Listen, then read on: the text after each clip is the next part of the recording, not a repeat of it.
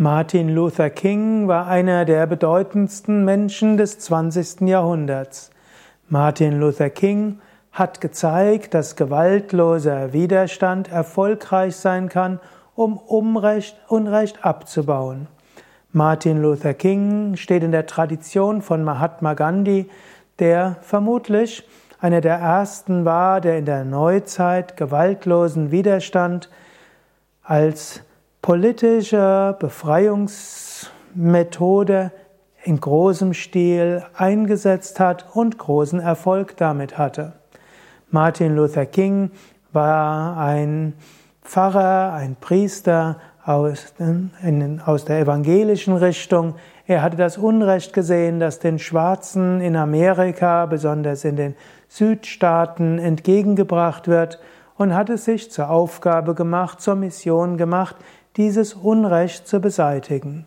Und dazu hat er gewaltfreien Widerstand entwickelt, er hat Reden geführt, er hat Märsche entwickelt, er hat zivilen Ungehorsam genutzt, er hat das Fasten genutzt und die ganze Bandbreite der Mittel des gewaltfreien Widerstands von Mahatma Gandhi letztlich in eine modernere Zeit, in einen westlichen Kontext hineingebracht. Von Martin Luther King haben sich dann viele andere auch beeinflussen lassen. Letztlich ist ja auch die Mauer gefallen, weil die Ostdeutschen mit großem Mut und Bereitschaft, ihr Leben aufs Spiel zu setzen, Märsche gemacht haben und dabei immer wieder gesagt, keine Gewalt, keine Gewalt. Martin Luther King hat gezeigt, dass das bis zu einem gewissen Grad wirkt. Mindestens wurde die vollständige juristische und gesetzliche Gleichberechtigung der Schwarzen umgesetzt, mindestens kurz nach Martin Luther King, schon zu seinen Lebzeiten eine ganze Menge, wenn auch bis heute die Schwarzen in Amerika immer noch darauf warten, vollständig gleichberechtigt behandelt zu werden. Ja, Martin Luther King war ein tief religiöser Mensch, ein spiritueller Mensch.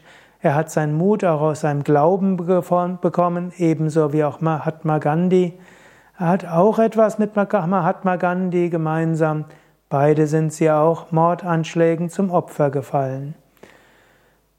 Das sollte dich jetzt nicht entmutigen. Es sind im Namen von Kriegen sehr viel mehr Menschen gestorben als im gewaltfreien Widerstand. Aber gewaltfreier Widerstand heißt in letzter Konsequenz, auch das eigene Leben aufs Spiel zu setzen für die gesunde Sache, im Bewusstsein, dass der gewaltfreie Widerstand in den meisten Kontexten mit weniger Blutvergießen verbunden ist, als mit Gewalt sich für eine gute Sache einzusetzen.